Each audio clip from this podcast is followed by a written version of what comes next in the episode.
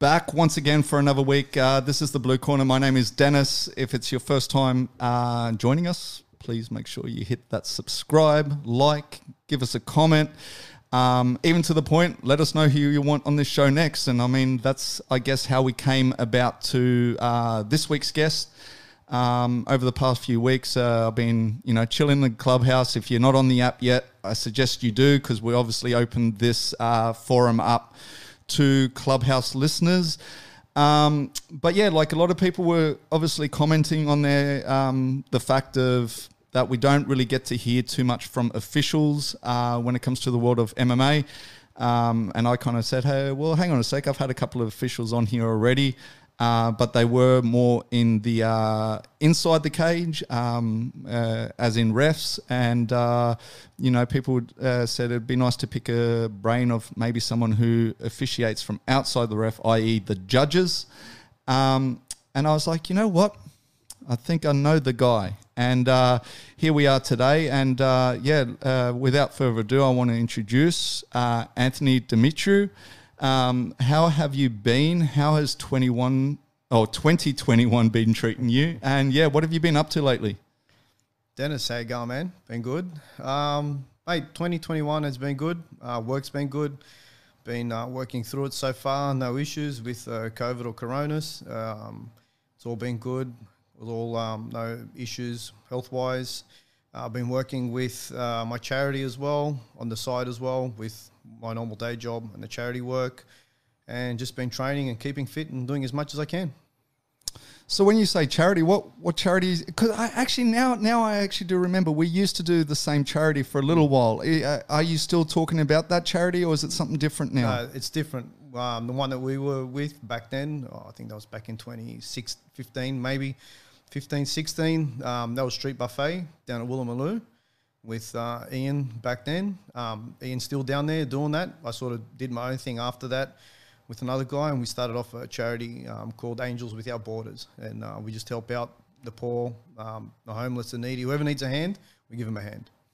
And is it the same theory though? Like once a week, you you yeah. you, you go set up shop like we did with the Street Buffet, and and, uh, and this one's a bit different from Street Buffet. There's a welfare center in Newtown that we help out. So we just take the food there on a Sunday, we get as much as we can, and then um, the welfare center just feeds it out to the homeless and whoever just go there that needs needs a good feed. We awesome. Take, we take them food, we take them clothes, um, uh, whatever we can, toiletries, uh, bed sheets, whatever they need. We take it there and they. They take it. The welfare center just opens up the door and just gives it to them for free. Beautiful, beautiful. And have you have has that changed through COVID? Like ha, has like obviously you know we always talk about the, the world has changed now um, with with the pandemic. Um, like have there been any more precautions, or like also have you noticed that? I guess even like with the homeless, has there been more people becoming homeless? Because when we talk about people losing jobs and, and, and things like that, like, have you noticed a change throughout the pandemic? Yeah, when um, when it first came out, we had those restrictions, so it was limited to what you could do. Um, so when it hit most of twenty twenty, um, it was very strict with what we could do and what we can. Uh, we had to back off for a while from the welfare centre because they had that tight restriction of uh, passing, maybe passing the coronavirus that way. Uh, once restrictions started to ease and the government said you're allowed to do this and that, the welfare centre opened up again. Um, we did notice a lot more happening, a lot more homeless, a lot more people needing stuff because out of work, different circumstances for different people in their life. So they were coming to the welfare centre a fair bit. And from there, you just noticed how things have changed now as well. Like you do see it. You see it in the streets as well with people just either street sleepers or people out of work, uh, their circumstances have changed, being out of work all of a sudden, not having income, having debts and that. Just it's, it's been a bad bad year, twenty twenty.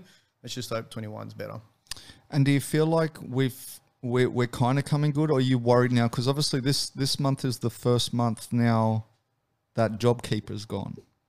That, this is going to be the test now. I think now for this month, moving onwards, will be a test because a lot of people that relied on um, relied on that JobKeeper, and we'll see now with the government stopping it, how much of an effect it's going to have on the economy, on people, and people's lives. Nice, nice. And just, I mean, before we move on with the conversation, if mm. people do want to uh, help out that organisation, what's the best way of them getting through? Yeah, we've got a um, Facebook page called Angels Without Borders. Um, they can find us on there. They can contact us on there. And, um, yeah, we check up on the messages, and there's a mobile there you can contact as well. And, yeah, we just get back to people that way. And what kind of help are you looking for? Is it more financial uh, assistance, or is it like whatever, clothing, food? What, what What is it that you guys are? Whatever people want to donate.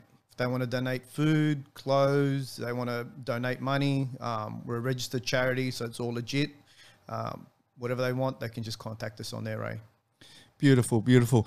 Well, look, as I said in the intro, I mean, the, the reason I really uh, got you on board uh, today was uh, purely on the fact that um, we wanted to get, you know, a judge's uh, opinion on a few matters, um, you know, and uh, as I said, like, I mean, you, me and you have always had like a pretty good and honest relationship as well. Um, I know the, there's been a few times I've been on the text to you, you know, and you, you've told me to shut up, and you know, it, it, it is what it is. But like, I also thought that you'd be the perfect person to kind of bring on board. But like, I guess we'll start at the beginning, like just also um, trying to get a grasp of, of your history. Um, so like, what initially got you into the, the, the combat sports? So where did your journey begin? Uh, my journey started in uh, nineteen ninety-nine.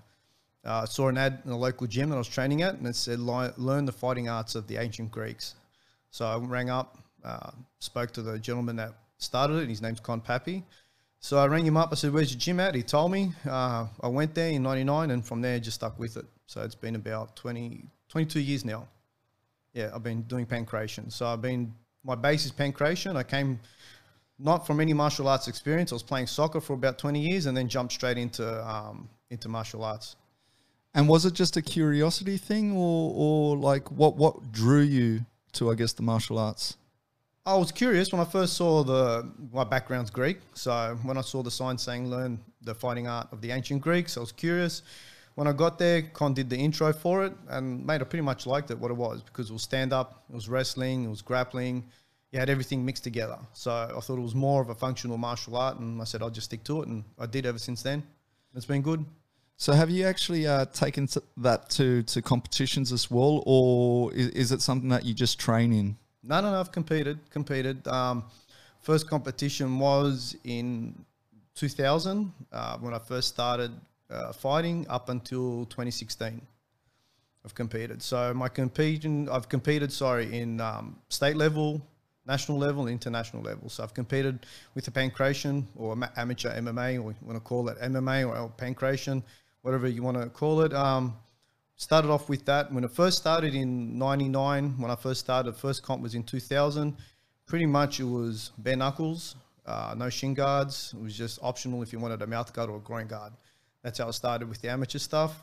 Um, and then it progressed. Um, and then we had national, we had, sorry, we had state titles, national titles. And then if you made the Um, international team, you went over and competed overseas for world championships. First time I competed was in two thousand one in Athens with the Australian team. Three of us uh, went there and competed. Um, the three of us went well.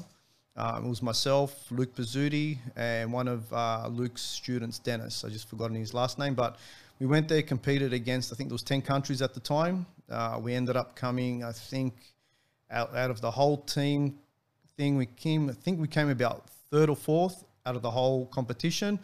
But Luke got gold medal for welterweight, I got uh, bronze medal for middleweight, and Dennis got, I think, the silver medal for um, heavyweight.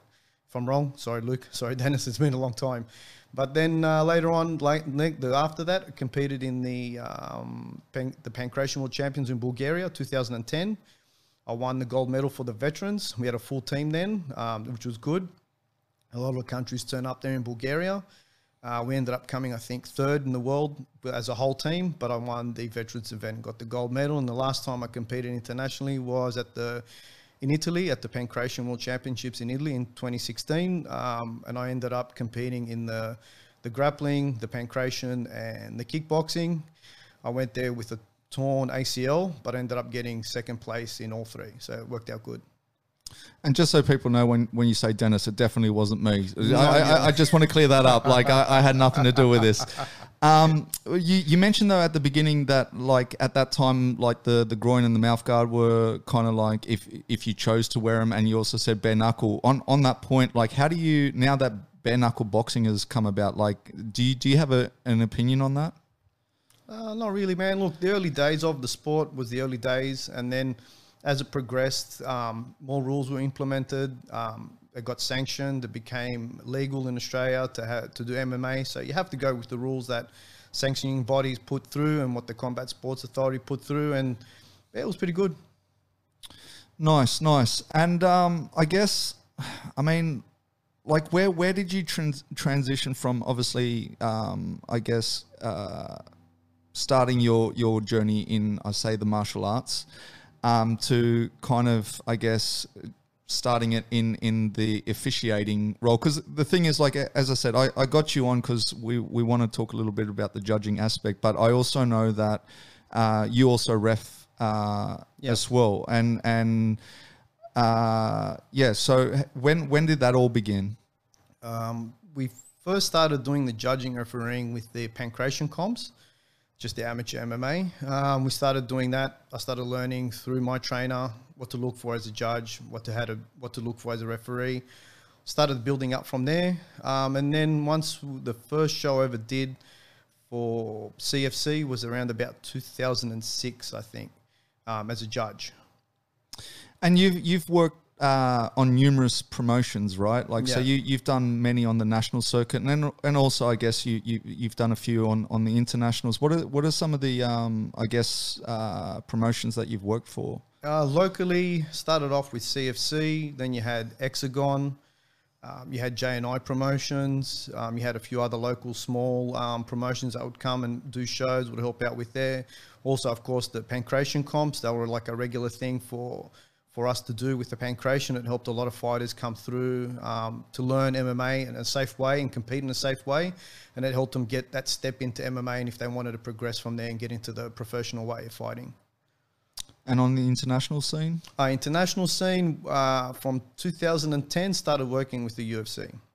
So I started off as with the U F C as a timekeeper. Uh, that was the first position they gave me. Um, then I went and they gave me the second time. I think they came around, they put me as a uh, inspector. And then from there on, they had me as a judge, working as a judge. So there is a progression. You can't you can't jump straight into the judges' seat. Is that what you're um, saying? Or no, no. Some some people got straight into the um, judges' scene or refereeing scene. Um, with myself, I, I just started with timekeeper. Then they put me as a inspector, and then from there went into judging. I, I didn't mind it. I thought it was good because I got to see different things of what happens with um, with the U F C, the way they run things. So it was good. I learned what happens with the timekeepers. I learned what happens with the inspectors. Then I got into the judging, which I was doing before with the amateur stuff. So, look, I didn't mind it. It was good. It was a good experience.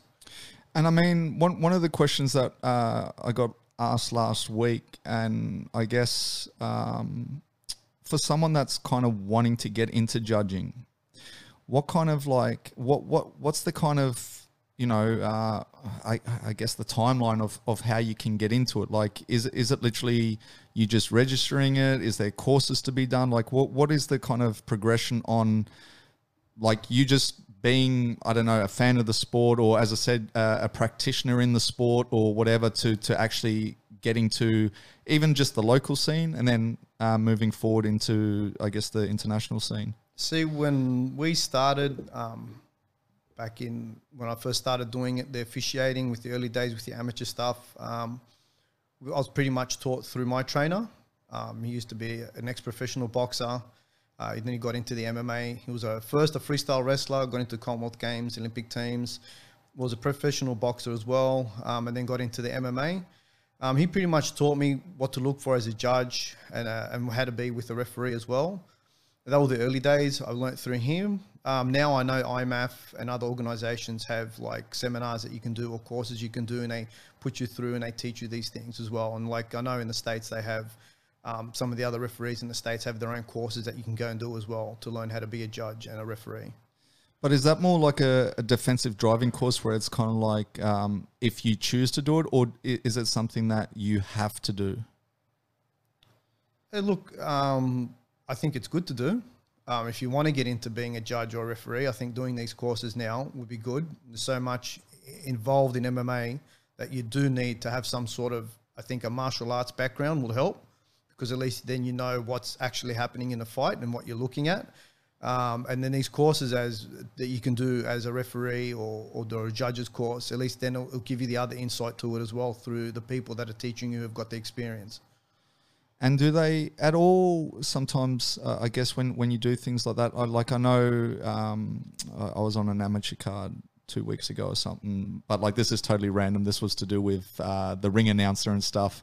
Uh, they did like a, a, a kind of buddy... Um, shadowing system. Does does something like that occur as well, where, or do they just like obviously throw you in to judge, or is it something that you sit next to a judge for a couple of I guess events to just see how how they kind of go about things? Or is it more a sense of once they kind of feel like you're qualified, they just throw you in? Honestly, I've never seen the buddy system um, before, so I can't talk about it. I don't know much about it. um, I've never seen it. um, I think my guessing is that they probably have that experience, that they put them in, that they feel comfortable of having as a judge to judge the fights. But I've never seen the buddy system. So that's a new thing to me. I never heard of it before. No, as, as I said, it was more uh, a couple of weeks back we had the, the ring announcer. And as I said, that's not an official, mm. but it was just kind of like we had two fight nights and, and it was kind of like he was showing the guy that was going to do the second night. This yeah. is how you kind ah, of... Look, that, that's, that's yeah. a good idea. Why not? At least it gives the guy some insight, gives him... He knows what to do on his own. If he ever needs to do it on his own, he has to step up. No, I think it's a good idea. Yeah. And and when you first got handled with that responsibility of, of judging, uh, I have to ask, like, because I always ask the fighters when they do their, their, their first fight as well, like what kind of, uh, not emotions, but I guess the nerves and stuff like that.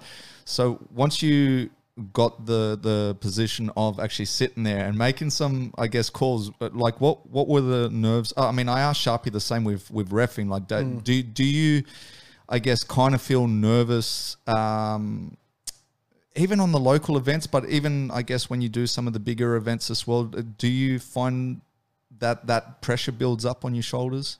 Um, mate, I don't, at the beginning, when I first started, yeah, you'd probably have a bit of pressure. Um, I just focused on the fight. I just wanted to focus on the fight. I blocked out everything else that was in, around me. I just focused on the two fighters in there doing what they had to do. Um, there is pressure as a judge. You got to make sure you're looking at what you're looking at, scoring it for what it is. Um, but to tell you the truth, at the beginning, there was some uh, pressure because I only was new at it. I didn't want to make a mistake or anything like that, but I just focused the whole time on the fight. I blocked everything else that was going on around me and just focused on those two fighters in there to make sure I was judging the right fight. Now, let me ask you though, like I, I don't, I mean, I don't know how the pay structure works on the local scene, um, but obviously when, when you get to the levels of the U F C, um, does the pressure of, uh, I guess, you know, I mean, we, I always say they should change the pay structure the way they do it, but the, the, Um, at the moment how it sits is that most fighters, and I won't say all, but most get a, a show purse and a win purse. Does that ever play into the back of your mind that technically speaking, if it ever goes to a decision, right, that you could potentially be, I mean, one person's going to lose half their purse, but does that play into your mind at all that, you know, like this is someone's livelihood that you're, you're practically in charge of? Mate, I judge the fight for what the fight is. I, like I said, I block everything else out and I just focus on the fight. I but don't, I don't, I try not to think of anything else but that fight, because I don't want to be thinking of all these different factors and not focusing on the fight. So I'd rather just focus on the fight, see what the guys are doing and scoring it for what it is.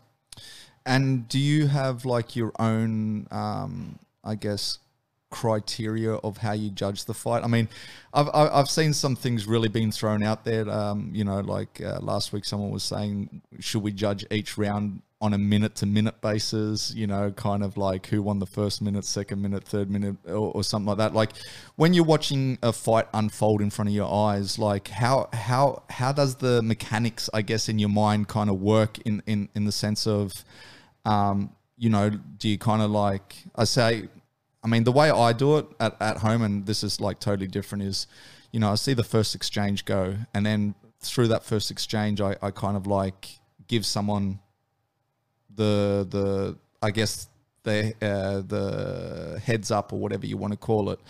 And then obviously the next exchange, I kind of go, okay, does it equal out now, or, or are we edging more towards another person?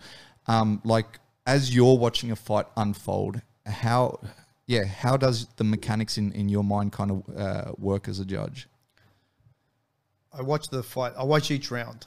So from the beginning of the round to the end of the round, I'm watching each fighter, seeing who's doing the most in that fight. So whoever's scoring the most cleaner shots, whoever's doing the, the most to, to gain those points.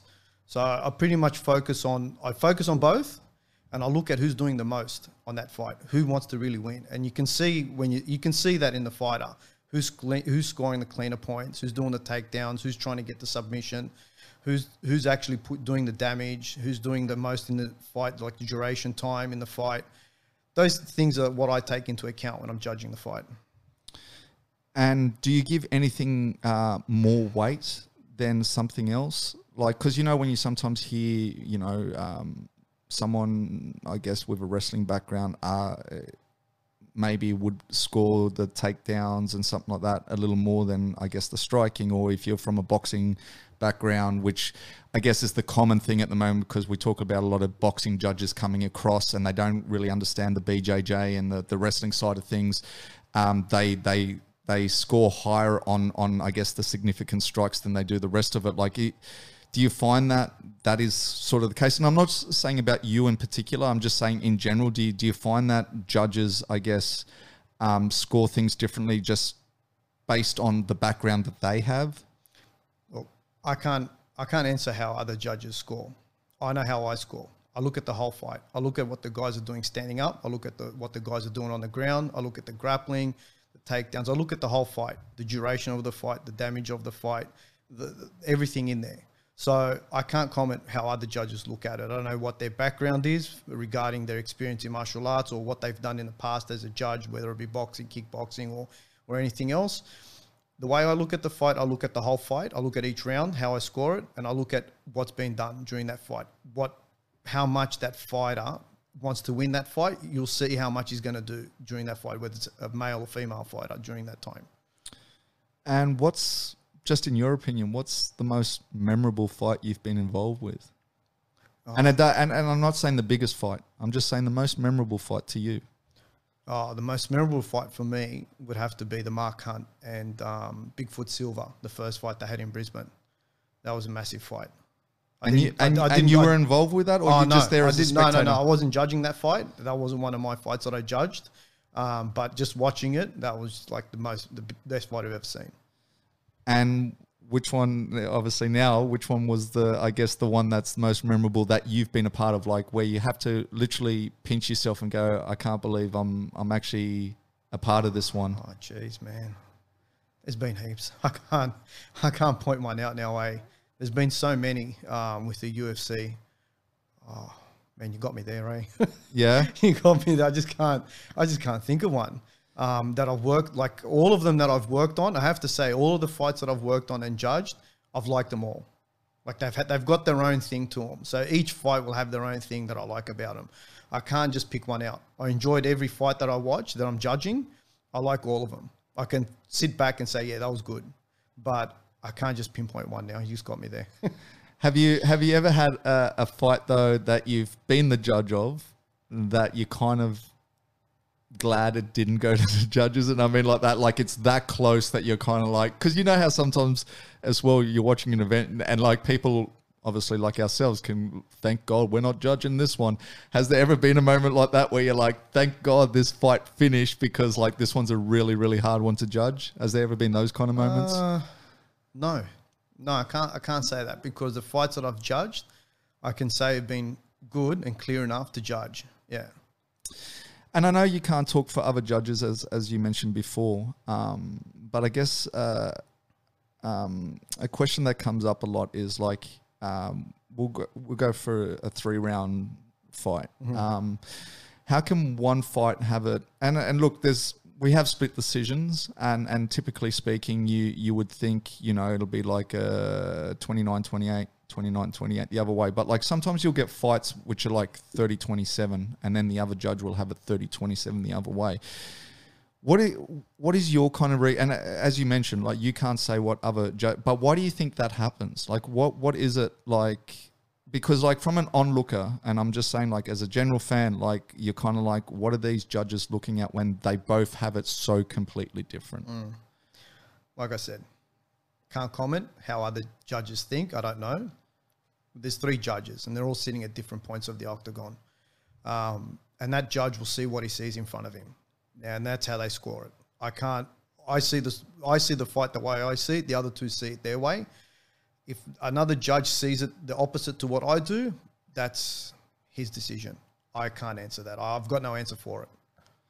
And it, is it something that you, you potentially feel like if we had more judges, um, in the sense of, you know, people sometimes talk five, seven, nine, I mean, to me, it's kind of like, where does it stop, right? Like at the end of the day, if we have nine judges and people are still not happy with the outcome, do we go to eleven? Do we go to thirteen? I don't know. Like, I don't think, like, I don't do think it would make a difference whether you had three, five, seven, whatever it is. I don't think it would make much of a difference. I think it's the be I think the three judges is good. It's always like you look at the history of boxing before M M A became what it is. They've always had their three judges. M M A's got their three judges. I don't think increasing the judges will make any difference. I think it'll just you'll have the same outcome, and people will, will always have their their say on it. Well, you know, why did that judge do that? Even if you had five judges, what are they going to turn around and say? The same thing as what they're going to say about the three judges. If you increase it to more, it's going to be the same thing again. So I, I honestly, I just think just the three judges is probably the best way to go. And do you feel like, I mean, they've now introduced with the ref, like the video ref outside. I, I, I'm still not one hundred percent sure on how that works, but there is a ref that now sits outside, and whether he can talk when the action stops or something like that, I'm not sure how that works. But do you feel like uh, potentially maybe adding a judge that's seeing what the viewer is seeing, that is the, the telecast or whatever, do you think something like that might help? Tell you the truth, I don't know. I don't know. I don't think it would. No, I, I don't think. I, I don't know. I don't know. I've yeah. never thought of it. I've never thought of it. Um, to give you a straight answer on it, I can't. It's just uh, I don't know. I, I think just think the three system that they have now with the three judges. I think that's the best way to do it. If they ever come out with something like that, I'm guessing they're going to give it a test run to see how it goes. Um, but mate, I wouldn't be able. I can't give you an answer on it. Eh? How do you feel about the concept of open scoring? I like at the end of every round, we we know what the judges give. Um, so therefore, I guess, you know, a fighter also knows where he kind of stands at the end of each round. Uh, do you think that might help, or do you? Yeah, how do you, how do you feel about open scoring? I don't think that'll help. I think I just leave it the way it is. Oh, okay. I don't think, honestly, no, I don't think it would help. I don't think it would help. I think just leave it the way it is. They say you, you give your scores at the end of each round, and then if it goes to the decision, they tally them up and you got your winner. I think because if you have the open score, the fighters were here, what we're scoring, if and you just don't know how it's going to affect their fight during that, that time. So it's best just to leave it, I think, the way it is. And then at the end of the three rounds or five rounds, whatever it is, and it goes to the decision, you have your winner then. Do you think that the the the crowd can, I guess, alter um, your decision? And I only, and I only say that because, I mean, even when I watch the telecast, right, and, I, and I've said this multiple times, I'll listen to Joe Rogan and I'll come out of that fight thinking exactly what Joe Rogan's been selling, mm. if that makes sense, right? Yeah. Like Joe Rogan will be like, blah, blah, blah, and, you, and then I'll re-watch that fight but on mute and mm. I get a totally different outcome. Do you go? Do you feel like that's ever the case with with the crowd? Um, obviously, you know, if the crowd obviously makes noise for one fight or whatever, does that white noise ever, I guess, play play into the hand of of, of a decision? Mate, like I said before, when I'm judging that fight, you're just focused on them. Everything else that's happening around you from the outside, you just block it all out. You just focus on them. That's the best way to judge it. I don't have any other outside influences while I'm judging that fight in my head. I'm looking at those two fighters going for it. That's what I'm judging on. Now, on, on, on crowds, though, have you ever had uh, any altercations? And I mean that like as well, you know, you always hear like people going to Brazil and I mean, they're pretty passionate over there. But like, have you ever felt like you know, I, I don't know, and I guess even on socials or whatever, have you ever gotten grief or, or, or threats from people or something? Like, do you do you sometimes feel that pressure? Like, and I guess it wouldn't happen here in Australia, I would say, because I always like to tell people we're pretty laid back. But when you're doing these cards overseas, do you, do you have you ever had moments where you've kind of like, not not feared for your life, but you know what I mean? Like, have have no. you ever? No, no, no never. Never happen? Never. No, no, never. Well, on social media, you're going to get people on Twitter or something say, oh, that judge did this, that judge is stupid and the rest of it. But you know what, man, that's their opinion. Everyone's entitled to an opinion. But I've never had anyone, like you said before, ever these circumstances come after a fight. Never. No. Especially at the arenas. It's always safe. It's always good. Um, we're, we're well looked after. So it would never happen. And social media, man, it's social media. Everyone's entitled to their opinions. They can say whatever they want. And, um, Uh, when when you go away with these these organizations, like what what's your relationship with the fighters? Do you do you try to, I guess, distance yourself with the fighters, like before and after the fight, um, or is it something that you do kind of, um, I guess, form relationships with fighters, or how how how's your kind of? Because I always say, like, look, if you do it long enough, surely you will um, form some some form of relationship, right? Um, But also, I mean, when I had Jimmy on, he he was saying, like, when he gets put uh, put on assignment for a fighter that he's maybe developed a relationship over the years, he actually says to him, look, can I get reassigned? I don't want to be on yeah. this fight. But, like, just knowing the amount of time that you've spent on the circuit, like, yeah, how how's your relationship with fighters? Do yeah. you form? Do you try to keep away from them? We try to keep away when we're on the show with them, whether it's here in Australia or overseas. We don't mix with the fighters at all before or after. We just, we go there to do our job. They're there to do their job. We just don't mix with them at all. Usually officials, just stick with the officials, myself, you know, with some of the other judges, referees or cutmen. That's who the usual people that we are when we're together. We don't mix in with the fighters before and after. Um, on the low, because I've worked through the local circuit and I know the guys from the local circuit, if I do know them and I'm approached to work a show and these guys are in there, yes, I would do the same thing. And I tell the U F C, you know, look, I know these guys, I've known them from the past, or I've trained with them, or I train with them, whatever it is, I'll say to them, I'd rather be assigned to a different fight. Yeah. And um, I guess but that, but that honestly with me, that's the fights that I have judged um, through the U F C.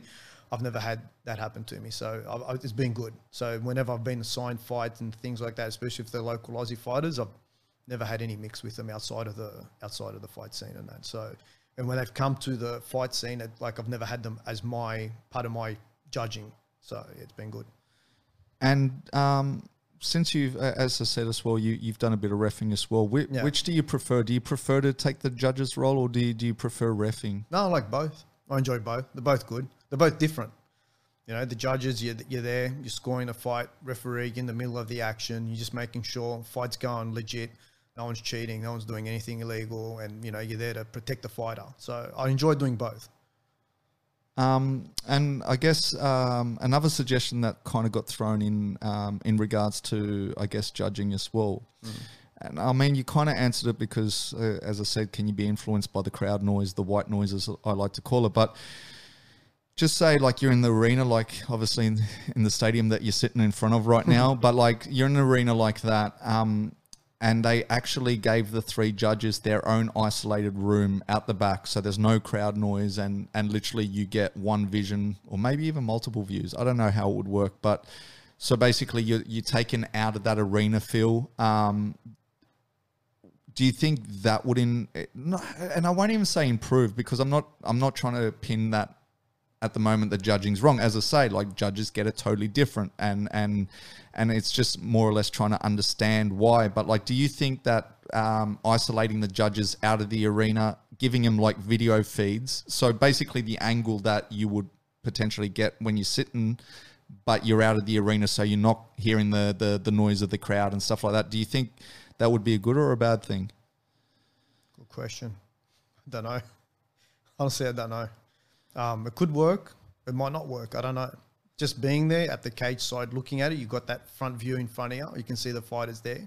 We do have a small monitor that's um, in front of us as well. So if, if the fighter's in a position where you've got one of the columns there of the octagon blocking the view, or they got their backs towards you, the monitor that's in front of you will be like a top angle, and you can see what they're doing from the top. So we'll have um, visual from them, either live visual, us looking at them, but if our vision's blocked, like I said, through a column of the octagon, or they got their backs to us, or the referee's in their way, we look at that monitor, and that monitor has uh, a top view, and we can see what they're doing, or it's from a different angle where it's clearer that we can see. Having us in a room out of the octagon, away from the octagon, somewhere else in the stadium, mate, I wouldn't know how that would work. I don't know. See, because to me, I, I, I see good and the bad. I was like, yeah, you you would take yourself away from having that that crowd noise, mm. which I think sometimes, because look, let, it happens at every sport, right? As, as I say, like if, if the crowd suddenly erupts for one guy, you kind of feel like whatever that one guy's done must have been good, right? It, it's just, it, it just kind of happens. But what I think you kind of miss out on if you would be, to be taken out of it is that uh, what I always talk about when you're cage side is you can really hear the shots, yeah. right? And I kind of feel like sometimes, because sometimes you feel like you've you've hit someone, and sometimes you can hear that they've literally hit mm. someone. Like hearing those shots to me is vital as well. Yeah, look, the crowd's going off. The crowd's always going to go off. They see something good, they love it. Their emotions are high. They love seeing the fight. They're just going to go off. But like I said, when I'm there, I block everything else out. I don't listen to anyone else around me. I don't, can't, I don't, you can, yes, you can hear everything's going on, but I just block that out and I just focus on the fight. That's the main thing that I do. I don't listen to any other crap that's going around me. Yes, you hear the crowds going off. They're screaming when a big hit happens or a big slam or something like that. But mate, I just focus on that. And that's what I focus on, those two guys in there. Having a, the guy, uh, the judges in a separate room somewhere else in the arena with no other noise, just focusing on a fight, it could work. I don't know. It might be not, it maybe it won't work. Mate, who knows? Unless they try it and they give it a dummy run, who knows? Now, has there ever been a fight, and, and once again, I'm not saying that you feel like you got the call wrong, but has there ever been a fight that you've you've you've judged it one way, gone home and watched the broadcast? And and this is what I always say to people as well, is the fact that we as the viewing population, we see the one way it plays out, mm. and that is what the broadcast gives us. Has there ever been a moment, though, like where... Look, and as I said, I'm not saying you got it wrong. You, you're, you're standing behind your decision, but you've gone home and watched the broadcast and you've gone like, I understand why people are maybe giving you a little bit of grief or whatever. Has there ever been moments like that? No. What I score, I'm pretty happy with what I've done. I'm confident with the, what I've, the way I've judged it. I'm confident with that. Even when I watch the fight at home later, I'll, I'll be confident, and that's how I'll see it again. And so, are you, are you the kind of guy that rewatches every fight? I try to as much as I can. I like to, I like watching the fights. So if I get time to watch the fights after, I'll watch them. There's times where I can't, I'm just too busy with work to, to sit down and just watch a whole show again. But I'm confident on the, at the time that I'm giving that decision, I'm confident with that score that I've given. And even if I'm watching the fight after the, um, after the events happen, I'm at home watching it, I'll, I'll score it the same way. And I guess the, the, the other thing is, um, the suggestion I kind of had is, and, and I guess it, it goes to like getting your first aid certificate and stuff like that, right? And, and I guess we kind of like touched on it before on how to become a ref. The thing that I think makes more sense, and I don't know how you would feel about something like this, is I think that we should have like a refresher course, right? And so what I would like to see happen is um, that whoever's on the judging committee, um, you know, we, we once a year, or maybe make, if you want to make it twenty-four months, whatever, but mm. once a year, um, it's not even a live fight. Like whoever's in charge, the commission or whatever, sends one fight, whether it be a three round fight, whether it be a five round fight, um, to all current judges, right? Mm. And then you, kind of like an exam, you've got to judge that fight. Yeah. And if like ninety percent of the judging roster judge it one way, and then you have the ten percent of the roster have some weird sort of judgments, to me that would then go, okay, maybe we need to talk to these ten percent because they're not getting it the same way the ninety percent have, mm. if that makes sense. Would you, I guess, be a fan of something like that? How do you know that ninety percent got it right? And how do you know if the ten percent didn't get it right? You don't know that. Well, that's true, but I, I guess it, who... Could, it could go either way. I you get, don't know because, like I said, everyone sees a fight the way they see it. A refresher course, I don't know if it would work, man. I, I've never thought of it. Um, maybe it could work if the Combat Sports Authority or commissions that govern the sport, if they want to do something like that, they can. I don't know how, how effective it would be. But like you said, you might have ninety percent score it that way and ten percent score another way? How do you know the ninety percent got it right? How do you know the ten percent didn't get it right? So I don't know. It could work, maybe. I don't know, man. It could work. We, we, which is true, but I guess whoever's in charge of the testing, they would have a fair idea of what they're expecting the scores to be before they sent it out. So yeah. I guess there's got to be a governing body still, yeah. right? And yeah. they're like, okay, as a governing body, this is what we would see the score being. Let's send it out to everyone and see what yeah. they come. Like with anything, yeah. whether it be a driving test or whatever, yeah. right? It's, it's, I get what you're saying. And I, I never actually thought of it that ninety percent could get it wrong and ten percent, but then we're in trouble. Yeah. Like if ninety percent are getting it wrong, then, then we really got to like, yeah. I guess, try to figure out. That's what I'm saying. You could, that's what I'm saying. I don't know. Like unless they try it and test it out, it could work. They're like doing a refresher course every once or two years. I guess that's the only way, because uh, and, and I guess the reason I came up with that kind of concept was the the the current state of things. People are always going, oh, it's because they're boxing judges, right? And and uh, coming across to M M A, and I just kind mm. of feel like, okay, well, if that's the case and they're getting these scores wrong, then we can educate them in M M A, and then yeah. hopefully over time we would get better. Do you feel that having ex-fighters convert across to judges, because that's another one that gets thrown out a lot? Do you, do you feel like because someone's a fighter, they would automatically become a good judge? Do you, do you, do you, do you stand behind something like that? It, it could help. It could help because they got that background, they got that understanding of the fight scene. They know what they're looking at. I, I don't think it's a bad idea, um, but sometimes a good fighter might not be a, a good official. You don't know that. It just on the person. Like sometimes you get fighters that transition into coaching. Sometimes they're not a good coach. Sometimes you get coaches that are the opposite. They're good coaches, but they're not good fighters. I, honestly, I, I wouldn't know how that would work. But I think having a background of the mixed martial arts scene, that would help. And if you're a fighter and you've got a good understanding of the sport, I think that, that would help you with your judging and your refereeing, because at least then you know what you're looking at. See, because the, the, the, the only problem I have with that is that if, if you're an ex-fighter, you've probably formed a lot of relationships. So where we spoke about before, oh, obviously, okay, I yeah, didn't think that, of that. I didn't think and, of that. And that's yeah. what I'm saying, and that's why I love having this discussion, yeah, right? Like, because uh, yeah. when people bring that up, I'm like, yeah, they know the sport, but like, just say you're an ex-fighter, and and now you're judging someone that you've trained with for the last twenty years because you're an ex-fighter, well, well right? Well, then you gotta you gotta set that aside.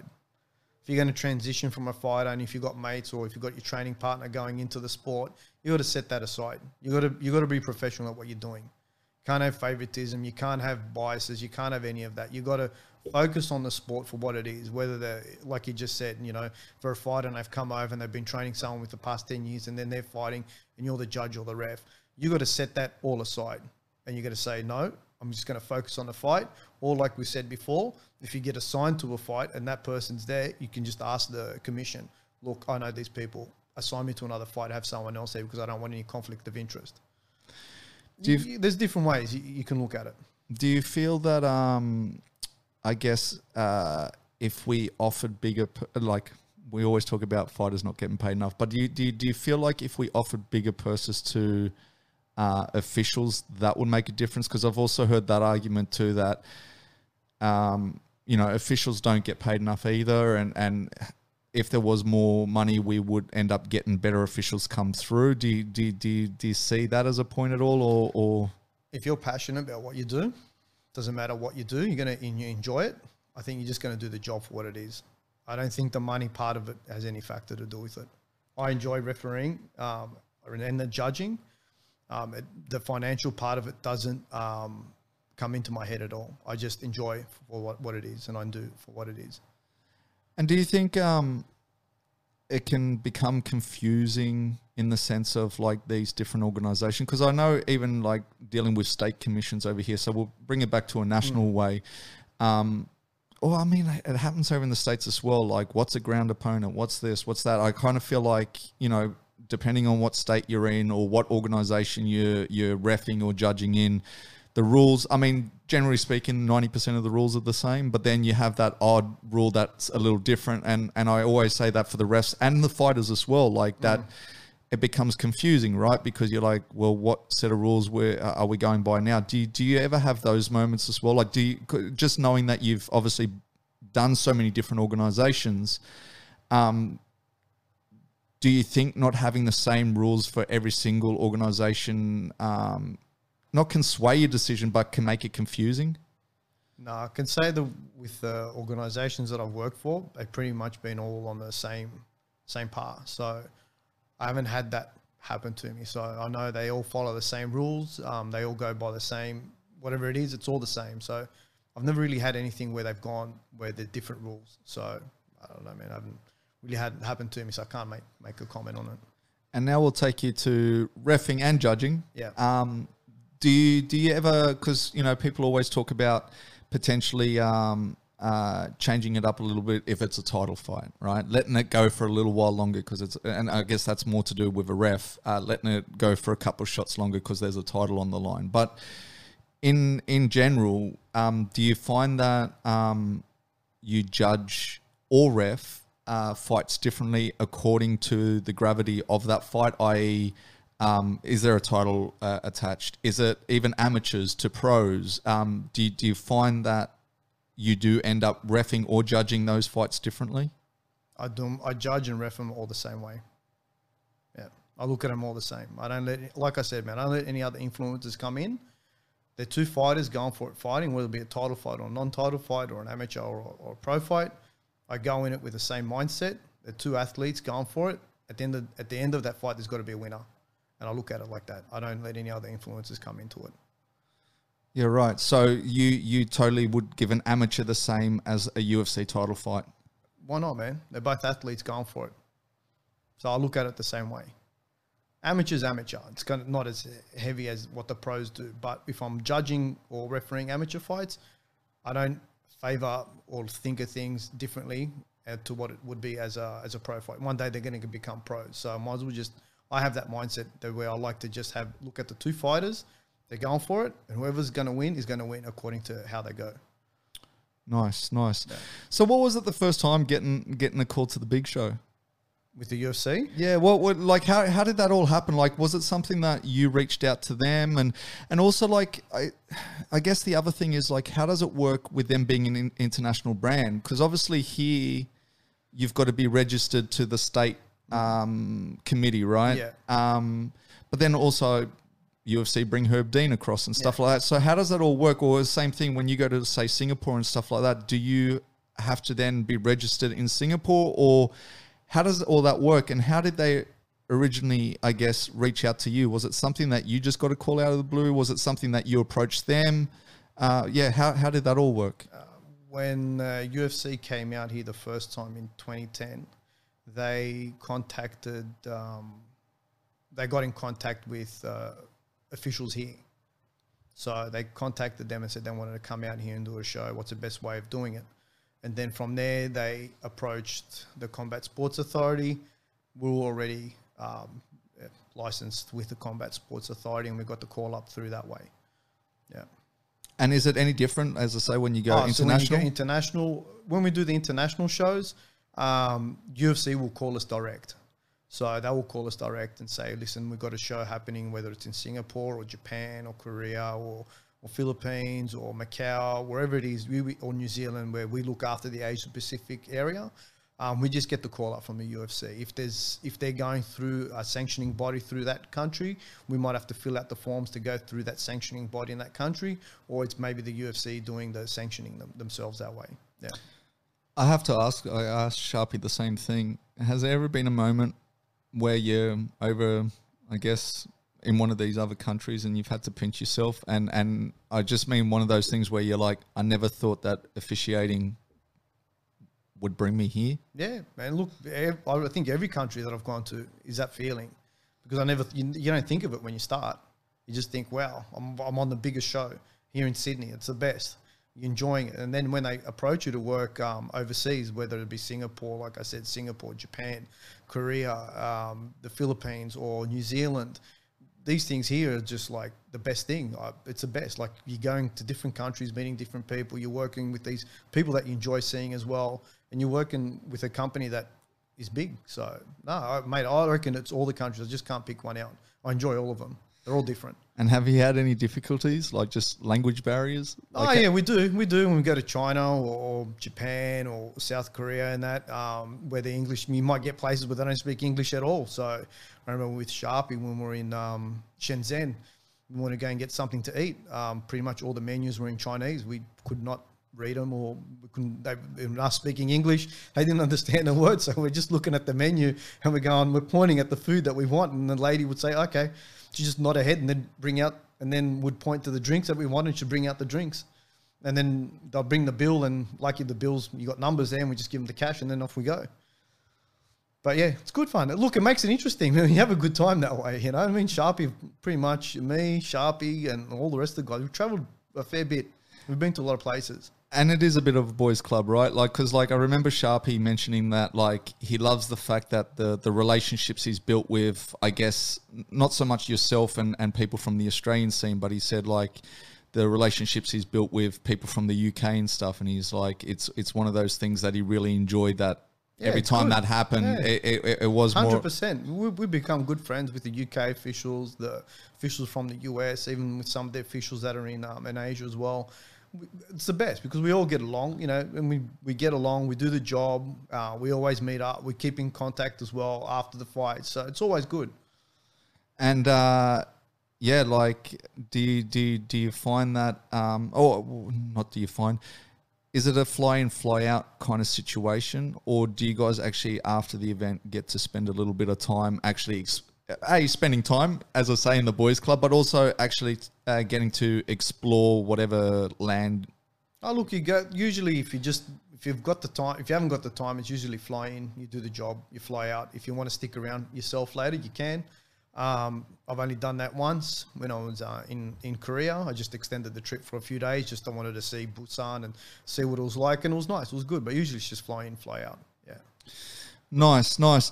Well, look, what I'm going to do, this this is always an experiment, right? Um, what I started this series is I, I let a few people tune into the show every every week. And um, I, I like to open up the lines and, and see if they've got some questions that, because, look, at the end of the day, I fire a few questions out here and there, but you know, I'm, I'm, I'm just doing what I can as well. And there's a lot of things that I forget too. And that's, that's why I say like, I, I, I would be useless when it comes to like, uh, doing what you do because, uh, yeah, I'm, I'm quite forgetful at times, but, uh, what I want to do is open up the lines for, for, you know, a cool. few minutes and, and, and see if we have any questions out there.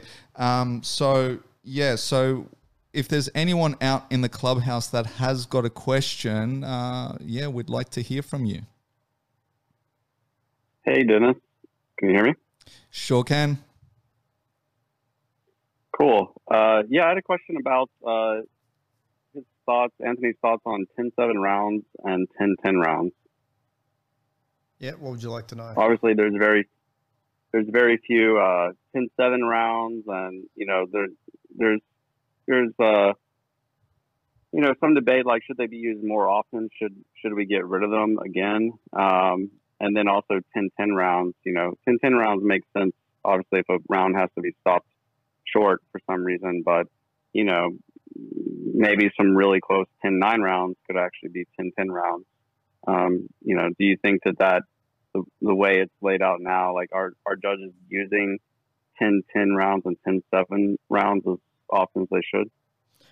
Look, with the, for a ten seven round, you're going to look at one guy dominating the fight a lot. Um, I've never seen a fight where it's going to be like that. I have seen fights where it's been a ten eight round um, where a fighter is getting dominated and you give them that ten eight. Um, but ten seven, I haven't seen. A ten seven would have to be a bad domination on the fight. And I think at that point, if he's getting dominated that bad, I think maybe it might get stopped, uh, you know, because the referee might just see that the guy's copping too much damage. You might stop it. But I've never seen a ten seven round the whole time I've been doing it. I've seen the ten eights, the ten nines. Uh, ten tens, um, you do get them sometimes.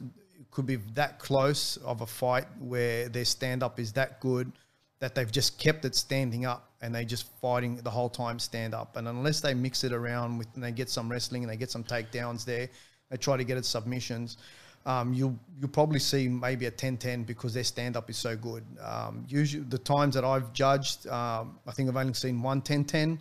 Um, it was, I can't remember which country it was, but it was the, the two two fighters that just pretty much basically boxed the whole time. And it was that close. They were lightweights, I think. They were super fast. Um, and they just went for it. And that's, I think, the only time I gave a ten ten. Usually you can spot out the difference and give that ten nine. Is there anything else? Yeah, I had another question.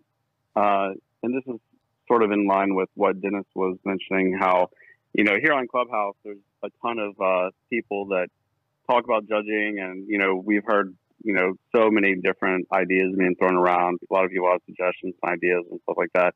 And one of my points whenever this comes up is like, I just wish there was some format for people to experiment with, like other judging formats. I think it comes down to the commission a lot. Uh, and obviously the system that we have now, you know, if it ain't broke, don't fix it. But, uh, you know, there could be, you know, a possibility for maybe a, a, a new judging system with like a couple of key changes that could be like, you know, significantly better or, or just even, you know, slightly better in some cases than, than maybe uh, how it is these days. Um, and I, I think that, my question I think is, that would have like, to come down to the commission, what they would, how would they want to do that?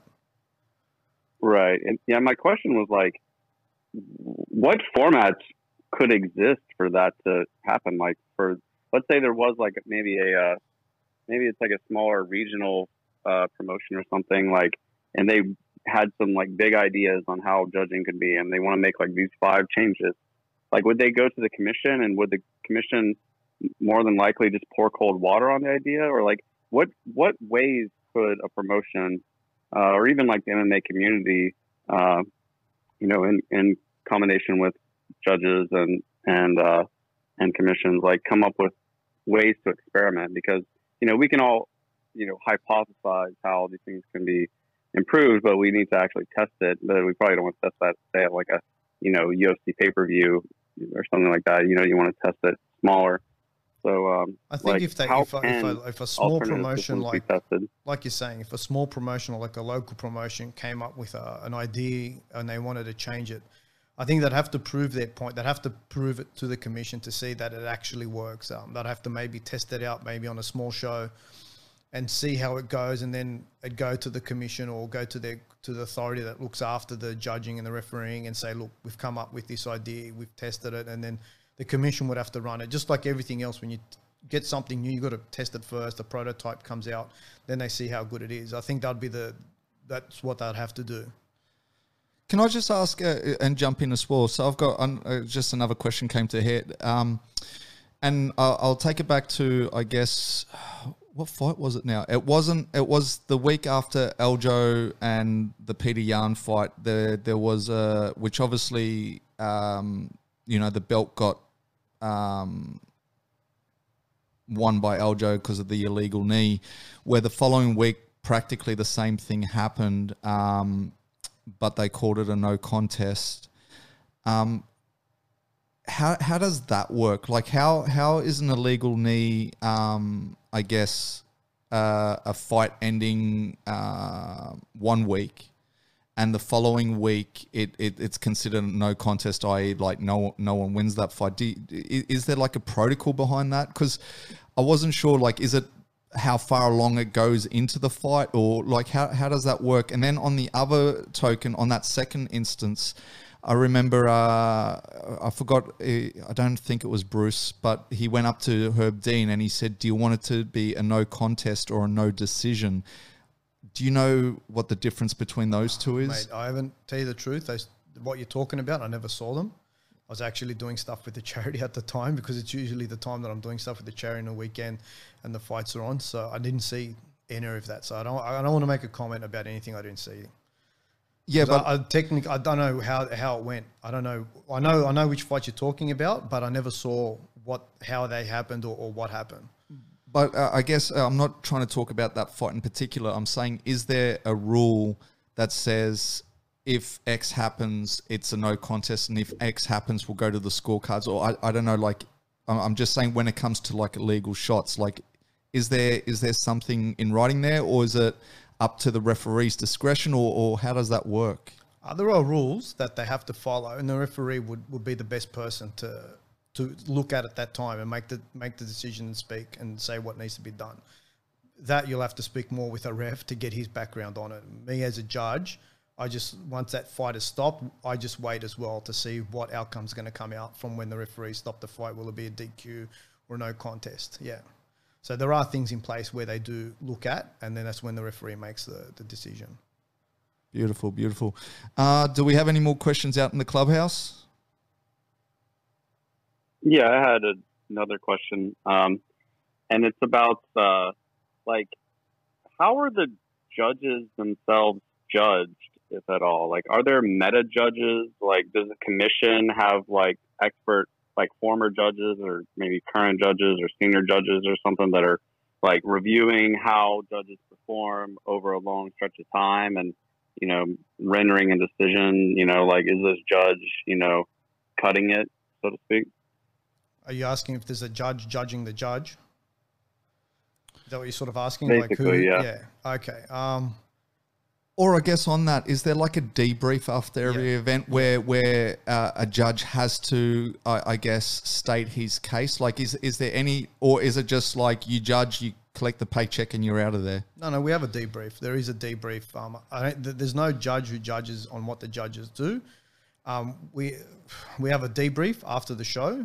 Um, and they speak to us, the commission speaks to us and says, well, these are the fights that we want to speak to, to all of you about, and we want to have your reasoning as to why you scored it this way. And we go through the process, and each judge will give an account of his rounds of how he scored it. And that's how the commission sees what each judge does, and, and they take that upon themselves and they look at it. And then if they want to come back to you later, they can, they, or they might just say, all right, fair enough. Yep. All good. Or, and that's how they pretty much see which judges I think they're going to be using. But we always have a debrief after the show.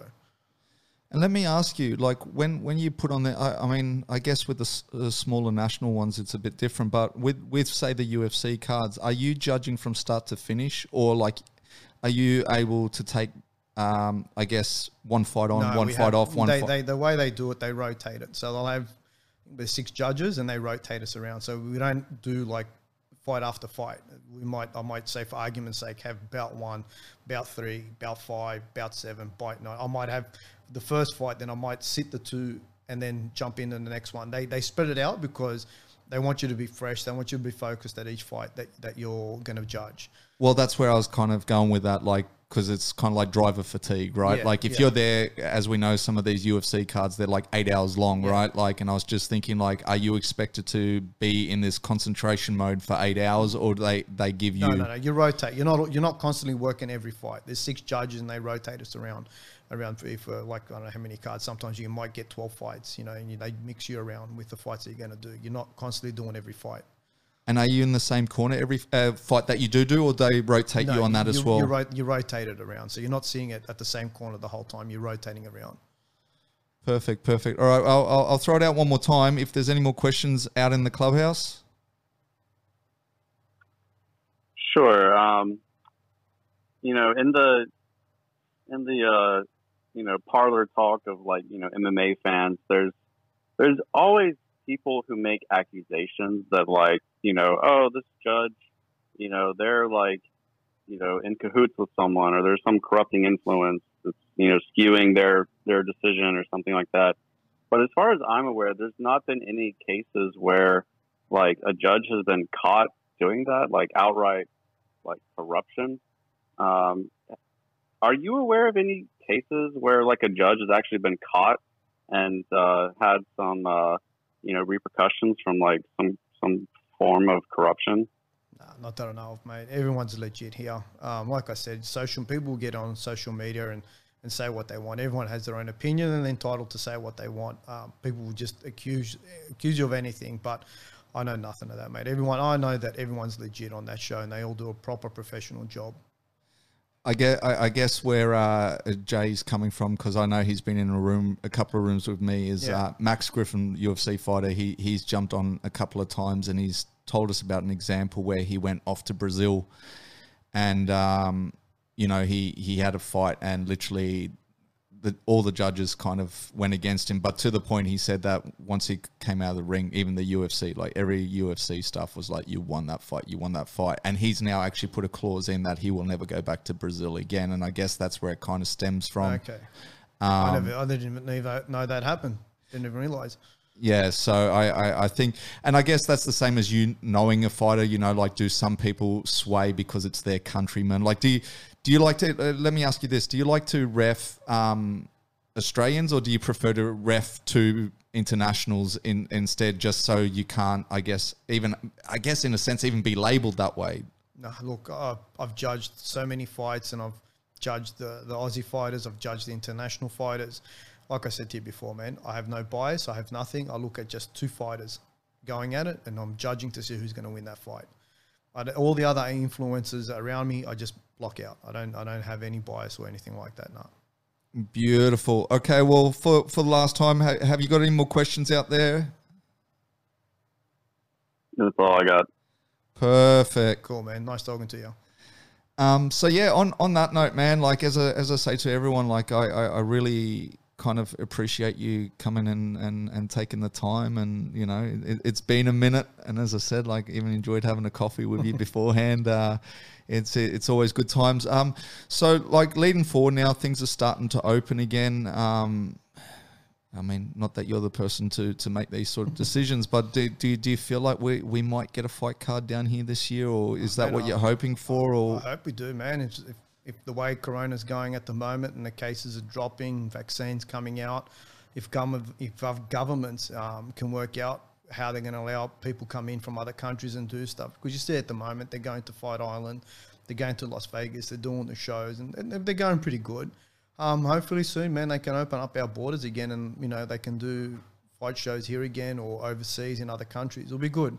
It just all depends, mate, on how this, um, this virus goes. That pretty much is... That's what's controlling everything at the moment, and how they're going to control that. Yeah. I mean, and it, it really is, you know, but like I've been saying for, for ages, like we've, we've been lucky enough to have full capacity crowds now, or they've, well, New Zealand anyway, and, mm. and, and literally, but I think it's the expense.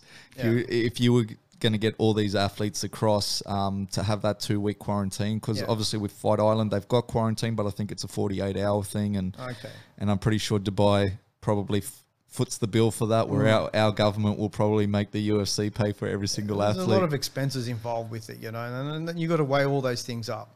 If we're going to, I think if we're going to have another show here in Australia, I think things would have to be pretty much settled with um, COVID, and everything's legit with it. And you, I think there's got to be that assurance that no one's going to get affected or anything. And that's probably how they'll let everyone come back into the country. Hopefully that happens soon, man, because everyone's missing the action. You know, it's just been a, a shit year.